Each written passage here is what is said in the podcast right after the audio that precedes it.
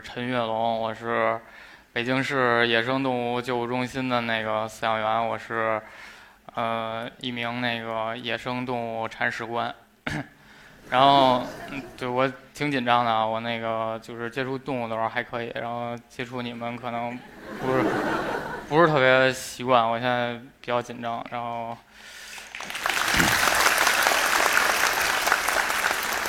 然后没有，我不是我不是这意思。然后那个，就刚才你们看到那些那个动物，那个就都是，呃，我救护的动物啊。当然这个也不是全部的，这就是挑几个，呃，好看的、你们喜欢的这样的，然后拿出来看一看。那个我是从小就非常喜欢动物，然后也喜欢。呃，养动物就什么各种鱼啊、虾呀、龟呀、蛇、蜥蜴啊，什么兔子、龙猫、什么仓鼠，就这些，这都养过。就可能你们认为这个家里能养的或者不能养的，我可能在家里都养过了。然后那个就从小到大，然后有别人去我家的话，都会说那个你家简直就是动物园啊。然后你就是饲养员。然后后来长大之后，我就变成饲养员了。然后，然后对，现在做的就是野生动物的铲屎官。嗯，就是这个，我还是挺骄傲的这个事儿。野生动物的铲屎官、饲养员，然后你们可能一般人可能会认为这个事情就很简单呀，你每天就是就铲屎嘛，然后喂食嘛，这样就是这种特别简单的操作。但是其实并不是这样的，就是呃，我要每天只是铲屎跟喂食，今天也不至于站在这儿给你们说一段儿。然后呃，就是还是有很多嗯工作要去做的。这个是一只狗獾，它是从很小的时候，然后被我们救护的。这个是它小的时候，然后它还在，当时还在喂奶。然后它现在已经长大了，长成那个小猛兽了。它这个啊，现在已经不喝奶了。它现在吃，呃，野生的它会吃，它是杂食动物，它会吃肉啊，自己捕捉一些什么昆虫啊，小的那个脊椎动物这样，然后也会吃。水果啊，吃一些植物的种子这样，然后我们在养的时候呢，也会尽可能给它多的很多种类的食物，但就是并不是，比如说每天只给肉跟苹果，还有狗粮啊这样简单的东西，我们就会给它尝试很多种不同的搭配，包括在不同的季节，然后也有不同的食物的这个营养的配比。这个，嗯，它吃什么很重要，但是。呃，怎么吃同样重要。然后咱们先看一个视频，咱们就看一小段啊，这个非常长。它为什么会跟这个麻袋在这儿较劲呢？是因为我把这个食物藏到了这个麻袋里边儿。然后它要是想吃到食物呢，它就要把这个麻袋咬破，从中间这个得到食物。呃，然后就我在给它做了这个食物丰容之后，然后我就一直在看它，然后。刚开始，这个是刚开始，刚开始他就是这样，呃，就非常活跃啊，这个特别骁勇的跟这个麻袋战斗啊。然后，但是就是时间一点儿一点儿过去，然后你马上就看到他，就马上就累了，然后他开始喘粗气，他的动作变慢了，然后他开始在那儿休息。然后开头的半个小时，然后他一共喝了三回水，他非常累。然后，当然，当然天气也比较热，然后。开始还这样蹦来蹦去、甩来甩去，到后来他累得不行了，他就已经那个卧在地上了。但是他还是非常想吃到里边的食物，然后，呃，就卧在那儿，还在用嘴这个用牙一直在咬这个麻袋。最后，嗯，用了这个将近一个小时，就这样用了将近一个小时的时间，然后他才吃到了里边的食物。然后你们可能会说，你这个简直就是虐待动物！你这个好好的吃的不好好给，你怎么能这样呢？你说你这个根本就没有福利可言。但是实际上并不是这样的。呃，我这样把食物喂给它，实际上是对它特别大的福利。嗯，咱们可以想象一个画面：一只野生的狗獾在这个呃树林里边活动，然后它闻到了这个食物的味道，然后它就找找到了找到了食物。然后发现是一只这个，比如说刚刚死去的梅花鹿，然后它非常想吃到这个梅花鹿的这个呃肉啊、内脏这样，但是它要先这个呃咬破呀、抓破这个梅花鹿的皮毛，但是它后来能不能做到，能不能吃到食物呢？啊，然后就有了刚才这个食物丰容，嗯，就是需要通过这样的食物丰容的方式对它有一个锻炼，然后。让它这个如果有一天能重新回到野外的话，不要呃丧失这个在野外的生存能力，让它保持这样的呃生存能力，才能面对残酷的大自然。然后食物丰容呃，并不仅仅是这一种啊，有很多种。咱们再看一个。他就一直在这儿挖土，是因为我把这个食物埋到了土里，呃，他要这个，呃，给它挖出来才能吃到。呃，先介绍两个这个呃狗獾的自然史信息。第一个是狗獾的视力不是特别好，但是它的嗅觉非常灵敏。然后第二个信息是它这个前肢这个爪子非常的长，然后非常锋利，特别适合这个挖掘。然后就有了刚才的这个视频里边的这个呃食物丰容。我把食物给它埋到土里，然后它必须得先用嗅觉去呃锁定食物的位置，它要发现哪儿有这个呃食物，然后去到那儿之后，然后再通过这个它的挖掘能力把这个食物挖出来，嗯，才能吃到食物。然后，当我第一次给它这种埋到土里边的食喂食方式的时候，食物丰容的方式的时候，呃，然后它获得了食物，它非常的高兴，然后能看到它眼神里边透露着这个自豪，呃，然后以至于到了这个第二天，我去这个它的笼舍看它的时候，我就发现它的这个笼舍里边，这个被挖满了坑。就是这地下都快满了，就是全是坑，这个大大小小的，有深的有浅的，那深的那都快看见美国了，我觉着。然后就是它，然后你再看这个狗獾，它这个眼神看着你非常的这个得意啊，他那个肯定为自己获得了一项这个生存技能感到自豪。当然，我也这个非常欣慰，就是呃，能让一只这个人养大的狗獾获得一项在野外生存的时候必备的技能。这个也是一件很成功的事情，但是，嗯，食物丰容，并不仅仅是这样一成不变的。然后，嗯，比如说这个埋到土里这件事儿，然后我很快的就就很快的这个狗獾就掌握了这个规律，然后他发现不用去找食物了，他只要找我埋埋这个食物的时候我留下的气味儿，然后他就他就可以找到食物了，然后。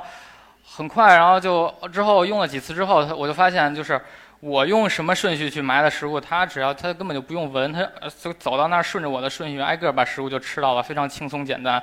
然后这时候我就要做出改变了，然后我就会，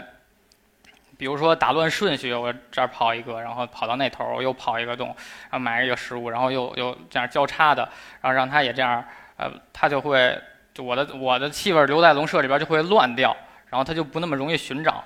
然后我还会故意的这个挖一些这个呃空的洞，我就挖完了我就埋上，我没放食物。然后这狗獾开始它也刨去，刨完之后这个这个刨刨没有，然后后来有人抬头这个疑惑的眼神说：“哎，怎么没有呢？”这个，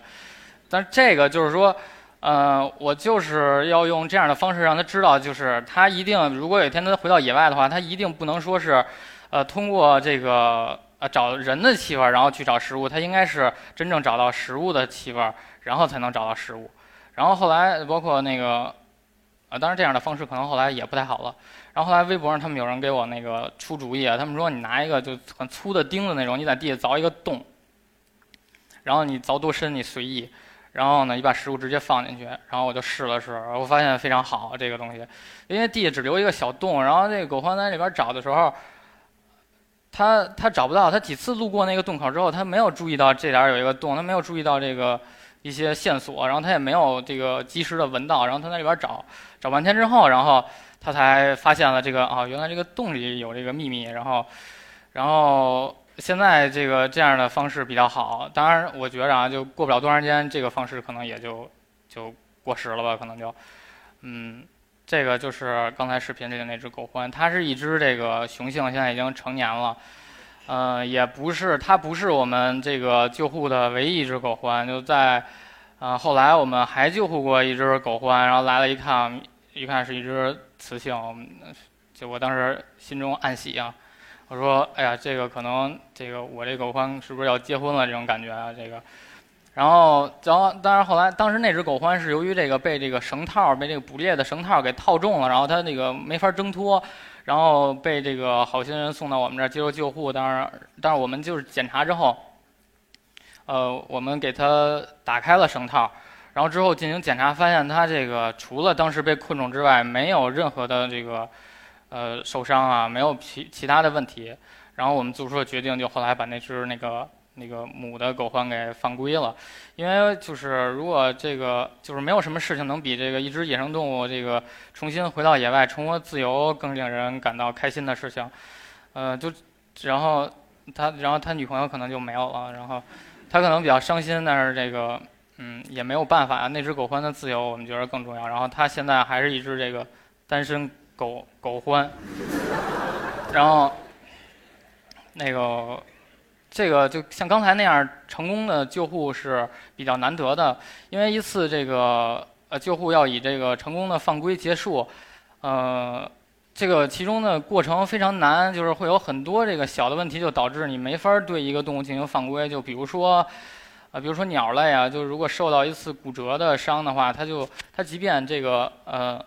伤愈骨骨骨头愈合了，但是它可能没法获得这个重新飞行的能力了，它就没法再放归了。这只狗獾，呃，也可能会就是很难重新回到野外了，因为，嗯，它虽然有非常强的生存能力，但是它的这个跟人的关系比较特殊，它可能并没有那么怕人。一个野生动物应该是要回避人才能更好的生存的，它现在可能面临的是这个问题，但是我们。呃，现在做的这些努力并不是白费的。这是我们从小救护的第一只狗獾。如果以后还会从小救护狗獾的话，就这只狗獾，我们现在积累的经验，呃，会对这个以后再救护这样类似情况会起到帮助作用。然后有一天，我们可能就会有比较成型的技术，然后去这个更更好、更多的完成成功的救护。然后，嗯，你们可能会就疑问啊，这只狗獾就是动物为什么会来我们这儿？我们是北京市野生动物救护中心，我们是一个救护动物的地方。然后，如果你要发现什么受伤的呀，或者处在困境当中的动物，然后你可以送到我们单位或者给我们单位打电话，我们会去进行救护。随着这个时代的发展啊，然后人们这个保护的意识啊，然后。呃，对动物的关注啊越来越多，然后我们救护电话也会越来越繁忙，我们就经常接到这样的电话，就说，哎，我这个就傍晚在某某公园，然后看到了一只刺猬，我现在已经给它抱回家了，需要你们的救护。但是我们很纳闷啊，就是一只刺猬在那儿正常生活，为什么需要我们救护呢？然后，就是它其实它在傍晚，然后在公园里边活动，就是它在正常的活动觅食，就是。我不知道为什么怎么就被抱回家了呢？就这，这个就是一个，嗯，由于这个误会造成的这个事情。然后，嗯，我们这个救完的动物，最终的话，如果康复都要放归的。我们放归并不是那个，呃，随随便便的一个放归，我们是讲究科学放归的，不同于这个。呃，一些信徒的这个放生啊，这种，然后这个科学犯规可能比较复杂，讲究这个正确时间、地点和正确的方式，这个比较复杂。我就举两个例子吧，就比如说有一个神奇的物种啊，叫这个中华巴西龟，然后它可它本来是叫巴西龟的，但是这个由于它这个顽强的这个生存能力，呃，以及这个一些放生爱好者的这个大力帮助，然后现在它已经这个。扩散到这个对祖国大江南北吧，就是各种水域都能看到它的身影。但实际上，它是这个原产地不是在中国的。它在这个中国这个环境、自然环境中，如果存活的话，势必会对这个本土的环境啊、生态啊都造成这个威胁的。然后再举一个例子，比如说放我们放归鸟的放归方式，我们是怎么放呢？是像那个，比如说这个放。和平鸽那样，双手举过头顶，然后把鸟抛向空中吗？那个，并不是这样的。这个就很容易，这个鸟还没有准备好，然后它就会，它就会就又受伤了。我们就又有新的工作要做了，就是这样。然后，呃，应该怎样呢？我们这个原则是这个，给它放到地上，让它自主离开就可以了。然后当然你也要具体情况具体分享，你不能说听陈老师说了说这个啊这个飞的都放地上，然后下边有一个蝙蝠也放地上。这个蝙蝠这个东西，它是这这啊不这种动物，它这个呃那个它是严格说是不会飞行的，它是滑翔。然后如果你要给它放地下，它这辈子也飞不起来的。它一定要有一个这个高度的落差才能飞起来。你可以给它放一个高处，它有一个悬崖这样，它跳下去，然后张开这个双翼，然后就起飞了，非常好。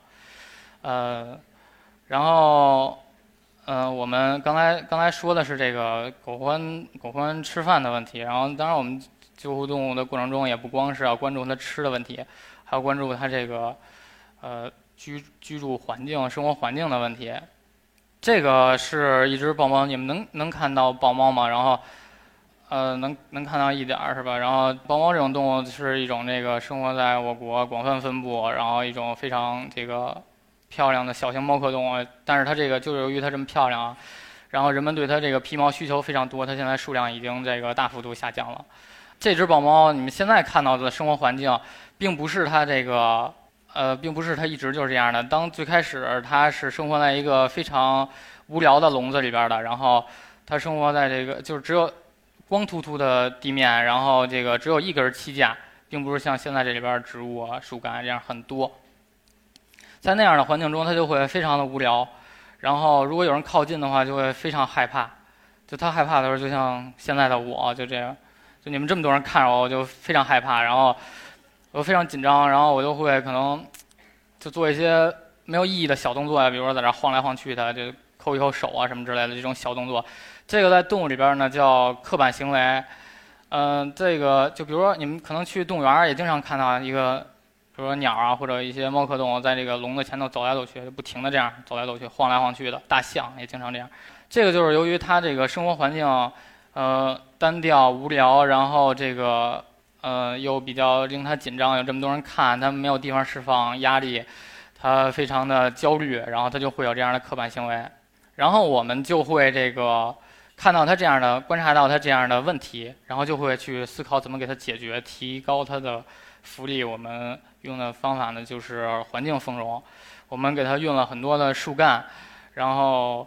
嗯，给它里边种了很多的植物，地面上铺上了落叶，然后包括这样的环境会引来一些这个小型的节肢动物，然后共同这个营造一个，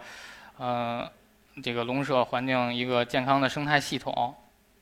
然后这个豹猫的这个行为，这个非常明显的得到了改善。咱们看一下它现在的情况啊。就可以看到，它现在并没有那个非常紧张，它在这个树干上活动，嗯，感觉非常的自如，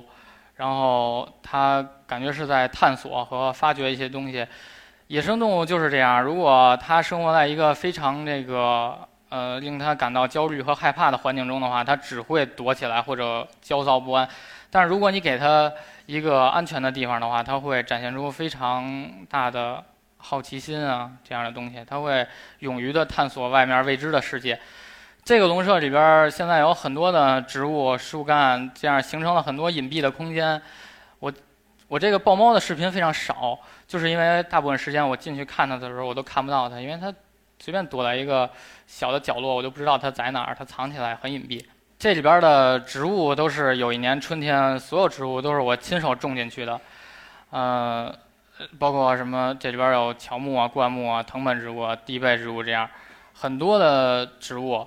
然后这就需要你对这个植物有一定的了解，这哪哪种植物种在什么位置可以成活呀？然后，呃，种在怎么怎么互相搭配才能形成一个健康的这个植物群落？呃，所以说这个野生动物铲屎官也并不是特别好当的啊。然后，这个环境丰容也不光是这种用植物的，还有。别的方式，我们看一个啊。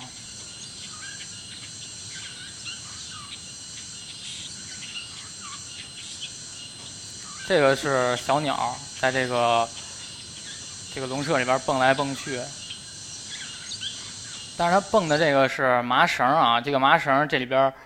我们给它搭的，呃，比较呃互相有一些连接啊，然后这麻绳有粗有细，这个是什么意思呢？就在自然环境中，这个鸟在树枝上蹦来蹦去，这个鸟落到树枝上，这个树枝是要晃的。但是你如果要是像，比如说像那种笼养鸟那种，那个笼子里边就两根杠在那来回蹦来蹦去，这个杠是死的，这个对鸟是没有锻炼作用的。然后像这种，它每次降落在这个麻绳上，这个麻绳都会晃，对它平衡啊、腿的力量啊都是一个锻炼。这个也是它在自然界中就是这样的。然后麻绳有粗有细，是因为自然界中的树枝也有粗有细。如果你都是这个鸟永远只能抓握。同一个粗度的东西的话，它这个鸟这个爪子，呃，它受力的位置就会永远是那几个点受力，然后它就会给它带来脚垫的疾病。它这个这几个点永远承受大的压力，但是其他点，这个永远是放松的，它这几个点就会生病。这种方式呢，也是就是通过模拟这个野外的环境啊，然后给到它们更多的福利。这个是我们一个动物的笼舍的。环境示意图，这边能看到有这个管道，有土，有落叶，有水池。你们知道这是什么什么动物了吗？这是一只穿山甲，穿山甲。这个穿山甲呃，就是在这个环境中，它呃有地方可以钻，因为穿山甲喜欢挖洞嘛，喜欢挖土。这个里边有土，有洞让它钻，有土让它挖，有落叶。啊，然后包括有水池，可能都听过那穿山甲身上爬满蚂蚁，然后去水里边，然后蚂蚁都飘起来，它在挨个吃蚂蚁这个故事，就是水池也是给到它这个表达天性的自由。嗯，然后当然这个环境并不是说这个我这个搭成这样就一直不变的，我还会就是不定期的经常给它放一些新的树干，然后或者放一些新的落叶，然后因为这些已知的这些东西，它们它每天都在里边探索，它会觉着。它没有意思了。然后，如果你给它它一个新的的话，它会觉得很新奇，它要重新探索一番，包括里边的气味，然后包括里边藏没藏着什么秘密啊，或者有没有什么蚂蚁可以吃到啊，它都会去探索。这个实际上呢是一种那个新奇物丰容的方式，就是新奇物是可以是这样给它放一些树干啊什么之类的，然后还可以是比如说一些气味，比如说我给狗獾里边放上一些老鼠的粪便，它会很兴奋。就闻到这个气味之后，然后他就惊呆了那种。他说：“这个老鼠在哪儿呢？”然后他就在这个整个笼舍里跑来跑去找啊。然后就就明明闻到老鼠的气味了，那老鼠在哪儿呢？他就找一找，这样。然后那个还有就是，呃，可以是一些新的玩具，动物也会非常积极的来参与。刚才这只呢，就是我救护的这个中华穿山甲。这个穿山甲，你们可能，呃，可能很小就认识过这种动物，就是在《葫芦娃》对《太阳之子》里边，大家都认识过、认识到过这种动物，就非常巧合，在这种那个，呃，非常喜闻乐见的这种动画片里边，然后这个穿山甲都是非常正义的角色哈，然后但是他们后来命运都非常悲惨，但是更巧合的是啊，这个真实自然中的这个穿山甲现在命运这个更悲惨。呃，中华穿山甲是所有穿山甲里边最濒危的。它是在那个二零一四年这个呃 IUCN 的那个保护名录里边最新被这个提升到这个极危，就濒危等级是极危。呃，极危是什么意思呢？就是后边还有两个等级比这个极危更少，一个是野外灭绝，一个是灭绝。就这个这种动物现在距离这个灭绝就一步之遥啊。好像我看到一数据说，零八年统计说这个穿山甲可能还有两万到五万只，啊，可能好像听起来很多的感觉啊。然后还有一个数据，就是中国市场上对这个穿山甲的这个需求一年是二十万，就是零八年到现在那个总共的数量不够你使一年的都。然后现现在可能几乎很少。刚才那个这个视频一定要好好记住啊！这个可能是以后你们看到这个关于穿山甲的最后的画面了。穿山甲之所以被人们需求这么多，是因为在一些这个非常愚蠢的理论认为它这个挖掘能力跟这个通的这个呃意思是相关的，认为它有这个什么通通血脉啊、通经络、通奶的这个功效，这个。就我认为啊，就这样的人，你就可以去研究一下这个这个挖掘机技术哪家强，你就哪家强你就去哪家买一挖掘机回家煮汤喝去。我觉得这个特别通，我觉得这个一定比穿山甲通，所以你们就就他们就可以去这样干。然后这个穿山甲呃现在非常少，但是这还并不是这个穿山甲这个悲惨命运的结束，它还有更悲惨的故事。即便到了现在这个这么濒危的情况下。穿山甲现在被人们提到的时候，依然在说的是这个养殖和利用，几乎没有人现在讨论中华穿山甲的时候说保育，没有人去说保护区，依然在谈论怎么养殖、怎么利用，生完了之后变成钱。我看到一些资料，有一些地方用这个非常简陋的环境养这个穿山甲，非常小，可能就两三平米这样的样子。然后给它围起来，然后关到一起，然后在这个基本福利都不能保证的情况下，这个穿山甲活下去都非常困难的情况下，养的根本不成功的情况下，企图让它繁殖，这个是不可能的啊！因为我不太懂这个动物能变成钱这种事儿，呃，但是我非常懂动物，我就知道穿山甲这种动物是，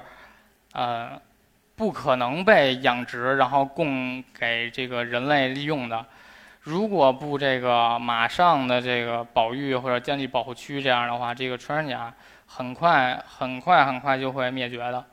当然，这个我们在从小受到一些教育啊，看一些书，包括一些教科书里边都会对一些动物介绍的时候都会这么写，可能三行内容吧，一共对这个动物介绍，后面两行写的是它的这个。皮可以干嘛？肉可以干嘛？这个什么爪子可以干嘛？就这儿可以干嘛？那儿可以干嘛？然后最后还要说浑身都是宝。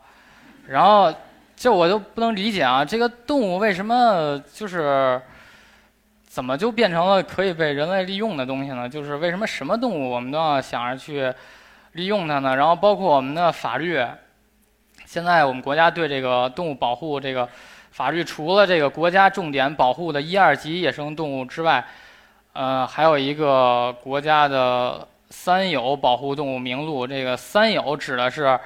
有益的、有科学研究价值的和有重要经济价值的这三有这种动物需要被保护。这我也不太理解啊，这个为什么这个？我们保护一个动物的时候，要从它的这个跟人的关系，为什么要从我们出发去讨论它的价值？它有没有意义啊？这个益和害分就是本来就是相对的。我从小听到这个什么益虫害虫、益兽害兽这种这种问题的时候，我都觉得不可思议啊！因为你不能说这个动物吃你的粮食，然后它就是有害的；但是啊，然后说那个动物可能吃吃老鼠，它就是有益的。这个是从人类角度出发的，我们不应该这么狭隘的。嗯，动物是什么人类的朋友啊？什么我们跟动物是平等的呀？这样的陈词滥调，我觉得已经说了五百年了。但是我们就是在制定法律的、谈论保护的时候，依然在呃从人类的角度出发，然后去说这个动物呃可能有益，我们就要去保护，呃那么回事儿，然后我们就无所谓，这样实际上是错的啊。然后，嗯，也不一定错的吧，这个见仁见智吧，大家都会有自己思考，呃，然后这些就是野生动物铲屎官，嗯的自身修养和一些个人理解，谢谢大家。